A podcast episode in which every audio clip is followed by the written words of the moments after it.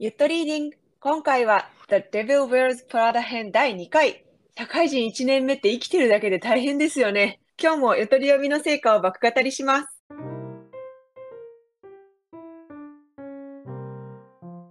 国の洋書ファンの皆様、ゆっとリーディング。ロマンス小説ガチ勢サッコといくつになってもヤングアダルトを読みたい富春がお届けする洋書爆語りチャンネルゆとり洋書部です。今回は映画プラダを着た悪魔の原作 The Devil Wears Prada 編の第2回目ということでチャプター7までを読んだ感想を語っていきたいと思いますがここまで読んでみてどうでしたか？新卒の頃を思い出しすぎてあのあっという間に読めた。分かるってなる場面めちゃくちゃ多かった。特になんか上司から週末電話来てビクッとする感じとかもなんか読んでて 分かりすぎてなんか心臓痛くなるぐらいビクッてしたこっちも。なんかそういうシーンがいっぱいあって楽しめましたうんうん。なんか映画だとこの新卒感みたいなの結構薄まってるんだけど本だと本当に大学を出て初めて就職した職場でいろいろ大変な経験をするっていうところが強調されてる感じがしてやっぱ新卒を経験した人には全員響くんじゃないかなって感じですよね。ね。なんかアン・ハサウェイを配役した意図がちょっとよく分かんなくなってきたよ読んでるうちに。合っていたのか？あれは。うん、なんか映画だと、まあ、言うてアン・ハサウェイやしなみたいな。なんかこの普通の新卒役にしかもファッションに疎い普通の新卒役にアン・ハサウェイみたいなそうなんかどんなにアン・ハサウェイがイモい化粧をしてイモい髪型をしてもやっぱアン・ハサウェイなんですよね。それがあったけどやっぱ原作はあのこっちで身なりとか想像できるから等身大の主人公ですごい共感できるし何より応援したくなるいい話だなと思ってます。本当にそうではね、ここから先はネタバレありで話していきたいと思いますので、内容について情報を入れずに読むぞという方は一旦ここでお別れです。あらかじめ話を聞いてからチャレンジしようかなという方は引き続き聞いていってください。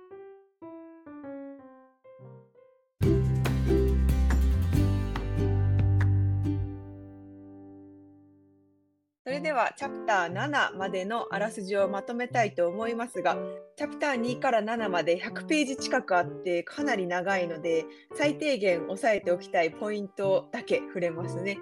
お願いします。まずチャプター1では鬼上司ミランダの命令に翻弄される主人公アンドレアの日常のワンシーンだけが描かれていたんですけどチャプター2以降は一旦時間を巻き戻してアンドレアがミランダのもとで働くことになった経緯から遡ってちゃんと語られていきます。大学を卒業した23歳のアンドレアには有名雑誌「The New Yorker」これは実際に存在する雑誌ですね。The New Yorker でライターとして働くという夢がありましたが、未経験の新卒を雇ってくれるようなところではないので、さてどうしたものかと卒業後もちょっとの間プラプラ。そんなことから大手出版社エリアス・クラークのアシスタント募集に応募することになります。そこでアンドレアはファッション雑誌ランウェイの名物編集長であるミランダのアシスタントとして採用されることになります。ファッションに全く興味がないアンドレアでしたが、ミランダのもとでクビにならずに1年働いた者は、ミランダの口利きで好きな部署に移動することができるという都市伝説のような話を聞き、じゃあここで1年頑張ったら、1年後には憧れのザ・ニューヨーカーへミランダが紹介してくれるんじゃない？という淡い期待を抱いて働き始めます。新卒で初めてついた仕事がミランダのアシスタントだったっていうことなんですけどこのミランダのアシスタントという仕事は作中の表現で何回も出てくる表現で言うと A million girls would die for つまりたくさんの女が死ぬほどなりたい憧れの職業という前触れだったんですけどその実態は傍若無人、冷酷無比、天上天下唯我独尊なミランダに四六時中振り回される超超超絶ブラックなお仕事でした。頑張れアンドレアこんな感じの話です。すごい、もうなんか最後いっぱい四字熟語出てきて難しかった。傍若無人、冷酷無比。冷酷無比。天上天下唯我独尊。これ全部ミランダのことです。意味意味に全部ミランダって書いてあるから。はい、で主要な登場人物としては、えーミランダのアシスタントの1年先輩であるエミリー。アンドレアの最高に優しい彼氏であるアレックス。アンドレアのマブダチのリリー。あとは雑誌ランウェイの関係者でナイジェルやらジムズやらイシカやら個性的な面々が次々に登場しますけど、まあ、ここら辺の人たちがこの先どこまで関わってくるかちょっと未知数ですね。うんうんうん確かに。どこまでちゃんと覚えておいた方がいいんだろうっていう感じですけど、わかるまあ。ととりあえずあの先輩のエミリーはもう職場の場面では必ず登場しますし彼氏アレックスや、えーマブダチのリリーとの関係性っていうのも今後あのミラミランダじゃないアンドレアの仕事が良くなるにつれてちょっとどんどん変わっていきそうな感じなのでここら辺押さえてたらいいかなと思います。私はちょっと友達のリリーと先輩のエミリーが途中で頭の中でテレコになって そうそうそう。エミリーリ、リリーの話してる時にずっと職場の先輩を想像しながら読んでて、いつの間にこんなに仲良くなったのとか思って、ちょっとこんがらがっちゃったんですけど、先輩はエミリーですね。そうだね。あのリリーはもうあアルチューみたいなすごいはちゃめちゃな友達やからちょっとエミリーとだいぶタイプが変わっちゃうからね。そうそうそう。ではね、まず主人公アンドレアのキャラクターについて語りたいんですけど、なんか冒頭でも言ったんですけど、映画より親近感湧きませんか？湧くもうめっちゃ湧くもうもはやエモい。もうエモいというのがのか分からないけどエモい。なんかさー7でもうエモい。そう。いやなんかさ、ほんとさ、就職したばかりってさ、だって学生から突然社会人になるからさ、わわかんないじゃん、基本的なことも。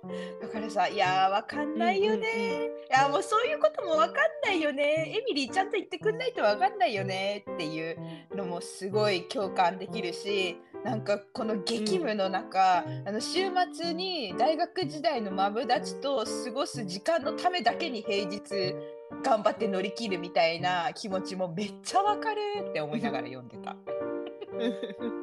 総じてエモい。このし親友のエミエミリーじゃない仕事間違えた親友のリリーがさ まだ大学院生なんだよね。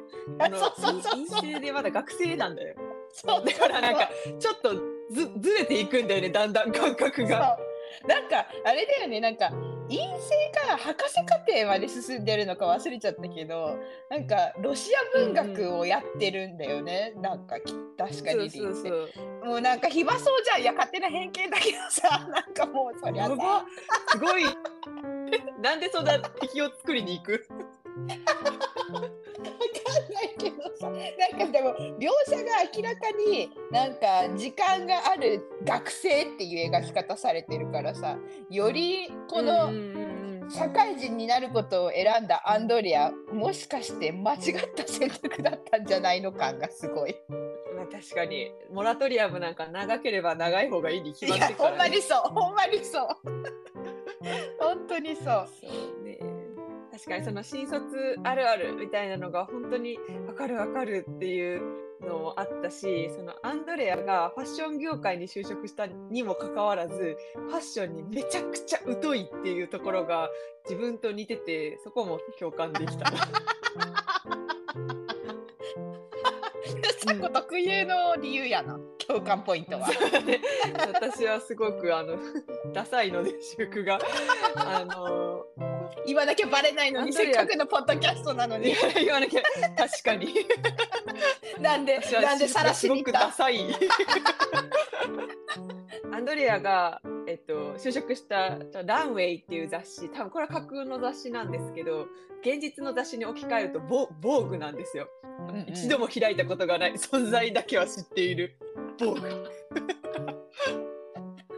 もう超ハイブランドの服をメインで取り扱っているファッションの最先端みたいな雑誌なので働いてる人も当然そこで選ばれし人々だから毎日毎日職場の人から人に会うたびに頭の先からつま先までじろじろじろじろ見られてデブだなって思われたり服ダセえなって思われたりしてるって地獄じゃない。3日で私無理なんだけど。いや無理。絶対無理私も。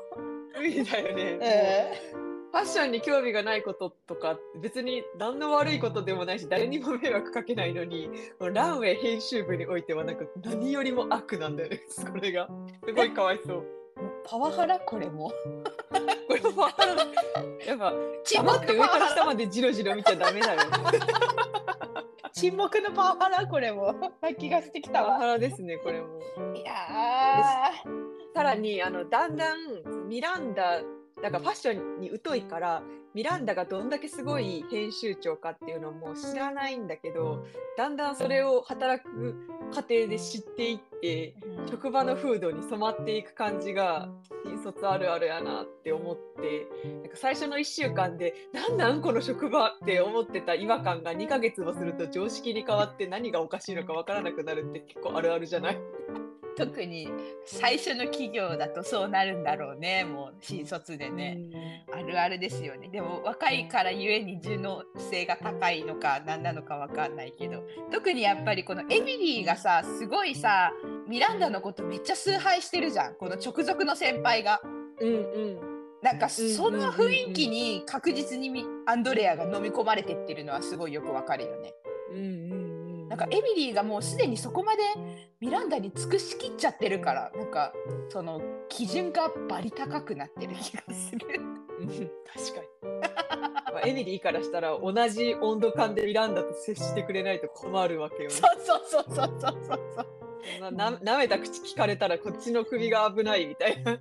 うん、なんかそれもすごいわかるわーってなるよねこのエミリーともうすでに働いている職場の先輩と新卒のこのコンビな感じ。うんうんうん確かにそしたらね次は真の主人公ミランダの描写についてなんですけど まずこれ原書を読んだ方はまず気になってると思うんですけどミランダがアンドレアを呼ぶ時の表記についてちょっと触れずにはいられないですよね。あのなんて読むかわかんないから伝わらないんですけどアンドレアアンドレアなんですよこの人の名前は。でもミランダはアンドレア。H がフランが2個。入る。あ、アハンドレ、あみたいな、しかも、アハンとドレとアハの間にハイフンが入るって。ここれさだかられさ何これ？イギリス人なんだよね。別にフランス人じゃないんだよね。だってミランダって。そう、アッパークラストブリティッシュアクセントっていう風に書かれてて、本の中では。でアッアッパークラストっていうのはイギリスの上流階級っていう意味なのでイギリスは階級によってこう発発音が違うみたいなことを言いますけど、それの上流階級の発音をしている。で ア upper crust British accent 通称 posh English accent の特徴は clear brisk manner 明瞭でキビキビしてるっていうのが特徴らしいんですけど。だったらこんな発音ならなさそうなんだけど。いや、そうそうそう、それがどうして H が2つ入ることになるのか。アンドレア。むずい。あアンドレアってこと？伸ばしてるのあそういう。あ、伸ばしてアンドレアか。うん。なんかもう遠くから呼びつける感じでアンドレアみたいな。かったるそうなあ感じの。感じ？ーなるほど。うん。わかんないよね。だからそれか、ねなんかいつまでたってもアンドレアの名前を覚えきれないミランダっていう意図でこうやって書いてるかと思ってたんだけど、そうえいうわけ言いながら思い出そうとしてるってこと？あ、そうそうそう、アンドレア。そうそう。だってたまに実際実際エミリーとめっちゃ言い間違えてるじゃん。なんかうんもう混合してるからさ。そうそうそうそう。だからなんか一回一回あーなんなんだったっけ？あーアンドレアってなってるんだと思う。そうなんかな。まあちょっとこれはAudible、確かに。Audible案件かもしれないですね。本当だね、本当だね。ちょっとどうやって発音されてるのか気になるわ。うん。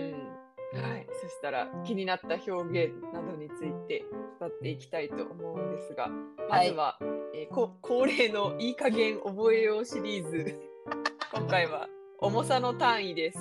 イエーイ、あの 長さ、高さの単位、うんイインチとかマイルとかやったんで、今回重さの単位っていうことで、ももう忘れた前回の覚えてないけど。覚えてないけど。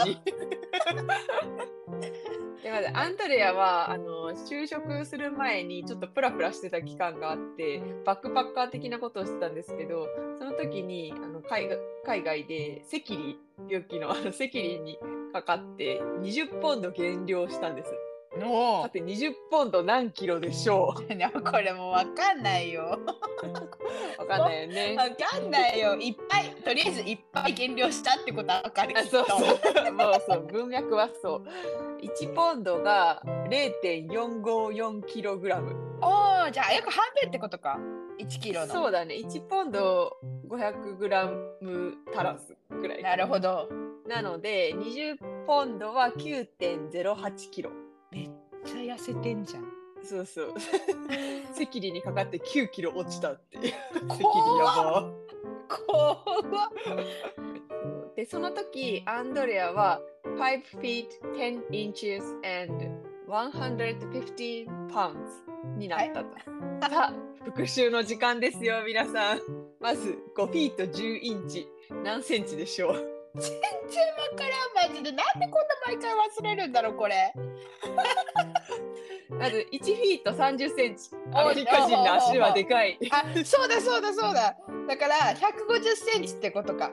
5フィートで。そうそうはい。で、えー1インチは2.5センチなので、10インチで、えー25センチ。つまり、150たす25で、アンドレア175センチ。背高いですね。高いね。うん、で、115ポンド。約半分。約はい半分だから、まあ50キロぐらいってことかな。そうだね。なんで175センチで体重が50キロまで落ちました。いやいやいやいや。落ちる前もさ、59キロぐらいだったってことでしょ。全然太ってなくない ?175 センチでしょ。全然太ってないよ。めっちゃ痩せてるよね。モデル体型だよね、普通に。うん。でも、ランウェイでは、なんか、信じられないデブみたいな感じで扱われるんですよ。やばい。怖いもうランウェイ。ちょはいそう無理。私だってランウェイに出社したら多分みんな立ち止まるもん多分なんか上下上から下までジロジロとかじゃなくて多分みんな立ち止まって見られる気がするもんなんか私職場に行ったら 入れるかな、建物に。セキュリティで捕まるセキュリティで犯罪者かと思われる。えー、やっぱりでもランウェイに入れるだけあるんかな？一応なんか身長と体重的にポテンシャル的に OK ってなったんかなやっぱりいや、どうやろう。謎なんですけど。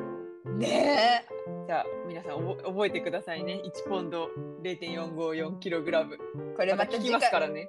うん、次回また復習しようねどっかの方で出てきた時 じゃあ次は、えっ、と、他の本の知識がいる表現が出てきたぞなんですけど、ミランダの存在ってビッグブラザーエスクだよねみたいな表現がありまして、はいはいアンドレアがランウェイに入ったばっかりの頃にそのあまりにもランウェイの人たちとかそのランウェイに服を出してるハイブランドのショップショップの人たちとかが「もうミランダ神様!」みたいな「もうミランダのためなら!」みたいな感じやしミランダのことをすごい恐れてるから「えそんなにすごい人なの?」みたいな「本当にいるの？そんな人?」っていう風に内心ちょっとアンドレアが思ってるっていう時にミランダってビッグブラザーエスクってやるんですよ。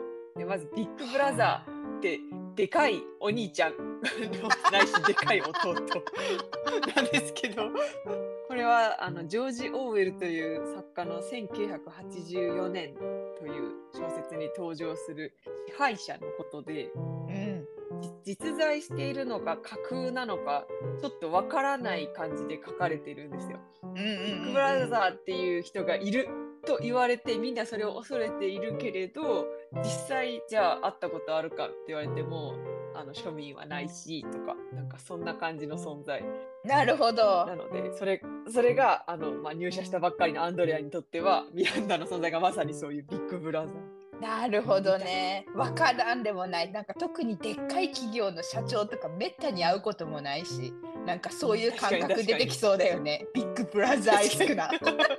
いるのか、私はこの人に雇われてるはずなんだけど、一回も会ったことないけど、いるのか？本当に教祖とかそんな感じだよね。そうそうそう。だから、この場合のビッグブラザーは、両方とも最初の B が大文字になってるんだよね。だからきっともうビッグブラザーっていう、もう固有名詞としても浸透してるってことだろうね、きっと。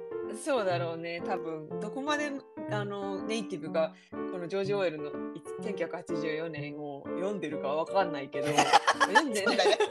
そうね。難しいね、この小説めちゃくちゃ。多分ほとんど読んでないかもしれないけど、でもみんなビッグブラザーは知ってるよね、きっと。うんうんうんうん。って感じなんでしょうね。えで、えっと、語末についてるエスクは、ピクチャーレスクとかで使うホニャララ風のなんでビッグブラザーエスクって、まあ、造語ですね。ビッグブラザー風の存在みたいなニュアンスですね。なんか私これ見てなんかもう一個よく1984年で出てくる表現でなんかめっちゃ使われてるのあったよなと思ってちょっと思い出してみたんだけど、うん、すごいよく出てくるのがオーウェディアンっていう形容詞。あのオーウェディアンそうそのジョージ・オーウェルが作者じゃんか。だから、うん、なんかジョージ・オーウェルの世界観っぽいっていう意味のオーウェリアンなんかこれは なんだろうな。どんどん世界が監視社会になってるみたいな。そういう時に、はいはい、すごいジョージ・オーウェルの世界みたいになってるよねっていう意味合いでよくオーウェリアンって使われる気がする。1984多分中身ほとんど知らないけどすごい形容詞としてよく使われてるよねこういう単語やっぱ。うんでも馴染みがあるんでしょうね。ね。でもなんか確か使いやすいよね。オーベリアンとかビッグブラザーとか。うんうんうんうんうん。はい。じゃあ最後にですねミランダとの付き合い方で大事な点について我々もちょっと学んだ上で続きを読んでいきたいと思うんですけど 長い文なんですけどこのミランダとの付き合い方が凝縮されてる文があったので読みますね。はい。I learned quickly that in the Miranda Priestry world ミランダ・プリストリーフルネームですね。ミランダ・プリストリーの世界では It was better to do something wrong and spend a great time and money to fix it 間違ったことをしてそれを正すためにたくさんの時間やお金をかける方がいい何より than to admit you didn't understand her convoluted and heavily accented instructions and ask for clarification 彼女ミランダが言ったとても何アクセントが強くて込み入った記事を理解できなくて彼女にもっと詳しく説明してくださいって言うよりは間違ったことをやってお金と時間を費やしてそれを修復する方がマシ。つまりミランダがここれをこうこうこうしてちょうだいって言ったらそれ以上聞き返しちゃダメなんですよ。えこれってどれですか？とかなんかこうどうどうしたらいいですか？とか絶対聞き返しちゃダメでミランダが言ったことそのたった1回のそれだけを自分の中で何とか咀嚼して何かしらの行動に移してでそれがダメだったらミランダに「はあ?」みたいな顔されつつちゃんと修復するってそういうやり方しかしちゃダメだ。絶対ミランダに聞き返すな。っていう死ぬほど効率悪くないみたいな。ミランダ・プリンストリーワールド。聞き返しちゃええやんって。いやでもこれでもめっちゃわかるって思っちゃって私。マジ？えミランダ・プリンストリーワールドで働いてる？もしかしていやなんかさでもすっごい忙しい上司とかにさ聞き返せない時とかない、うん、ああるある。聞き返せあるじゃん、うん、そうなんかもうすっごい忙しそうでさもうパパパってあこれここうしといてって言われてあはいって言ってもどっか行っちゃうみたいな、うん、やば。えやばこれ結局えこれどうするで結局手つけてみたらあれやばいなえどどれのことだったの？みたいになる時なんかあその感じがすあ分かるってなでもさ、ね、もうどうしようもないからさ一回言われたらもうやっぱとりあえず早くやって早く間違ってるっていうことをどんどん消去法的に潰していくという仕事の仕方しかできないんだろうなって感じ。はい。はい出しました。はい。これは間違ってます。間違ってますっていうなんか先に選択肢をなんかいろいろ絞ってやるんじゃなくてもうなんかできるだけ潰しにかかっていくっていう仕事手法なんだよねきっと。効率は悪いよね。でも忙しい会社では実はあるあるなのかもとか思っちゃった。うん。確かに。確かに今係長課長補佐になんで正解教えてくれんのやろうってめっちゃ愚痴ってたわ。課長補佐が違うしか言ってくれへんみたいな 正解教えてくれたら一発で終わるのにみたいな。いやそういうことね。わかんないでもたまにそういうことを教育も兼ねてやってくれる人もいるかもしれないけどなんかミランダの場合は全く教育をしようとかそういう意図はなくて何が立ち悪いってやっぱり、うんなんかさそういうさ雑な振り方されてもなんか間違ったものを出しちゃった時に「ああごめん指示悪かったね」って言って「もうちょっと詳しく言えばよかったねごめんごめん」とか言ってくれる素晴らしい方もいらっしゃるじゃん世の中には。もうなんかミランダの場合は別に正しいことをしてもこのなんかすっごい雑な指示で別に「ありがとう」も何もない人を人間として見てないんじゃないかみたいなやっぱこの雑な使い方がちょっとやっぱ乱雑な指示と感謝の言葉を言わないっていうところがやっぱりマネジメント力なさすぎじゃないって思っちゃうんですけど。でもそれでもなんかねみんなからはさそのビッグブラザーじゃないけどちょっと神格化されてさなんかミランダの言うことは絶対みたいな。結局会社も実績残しちゃってるんでしょきっと。で今までの人もそういう手法でミランダとあのみんな耐え忍んで付き合ってきちゃったわけだからこうアンドレアが一人抵抗したところでどどうにもならない感じ？どうにもならない。ね、あえて1年過ごすしかない。ねなんかあなんかわかるよってやっぱなっちゃうよね残念ながらたまに。うん確かに。なんかこのミランダみたいな人ちょっとファッション業界のドンだから私的にあんまりすごいってなってないんだけど、うん、なんか例えば私が大谷翔平のマネージャーやとするやん。どういう設定？ちょっと待って。分かった。もうちょっと聞く、うん、もうちょっと聞くわ。はい。大谷選手のマネージャーやとしたら大谷選手には本当に野球のことだけ考えててほしいやん。うんなんか大谷選手が「ああ今日夕飯あれがいいな」ってつぶやいたとしたら「えあれって何ですか?」とか絶対聞かないのね。だってそれに答えてる暇があったらもう野球の練習してほしいから。わかる。分かってるやん。分かった。めっちゃ分かった。もうもうこれまでの大谷選手の食べたものとかを全部記録しといてこうこういう日はのあれはあれだってもうちゃんと自分で分かるようにしてもあれを出したいわけよ。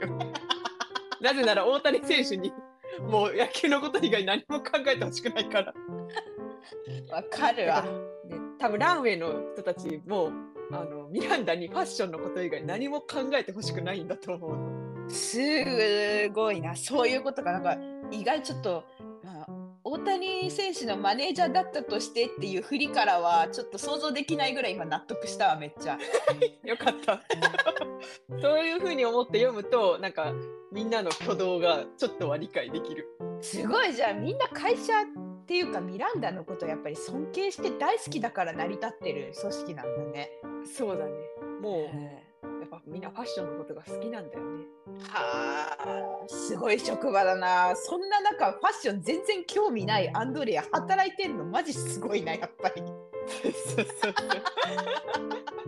あある意味一番冷静な冷静なジャッジができてしまうんだよね。まだ全然そこら辺なんかミランダの凄さとか分かんないからね。うん、では次回はチャプター13までを読んだ感想を語りたいと思いますが今後気になる点ありますか？あのマジでアンドリア忙しすぎてめっちゃ優しい彼氏の存在がなんかページめくるごとにどんどん消えてなくなってってる気がしてるからなんかちょっとそろそろよくあるさあの社会人になりたてで大学生の頃に付き合ってたカップルちょっと破局向かいがちみたいな段階になってくるのかなっていう予想。ちょっと恋愛面が気になります。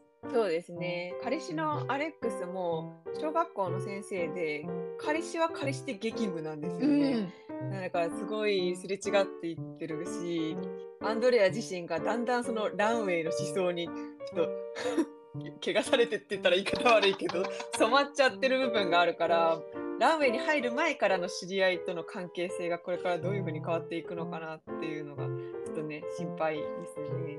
はい。はい、ということで次回チャプター13までです。ゆとり洋書部は毎週月曜日に配信です。ぜひ皆さん一緒に続きを読んでみてまた聞いてもらえたらと思います。では今回はこの辺でバイバイ。バイバイ。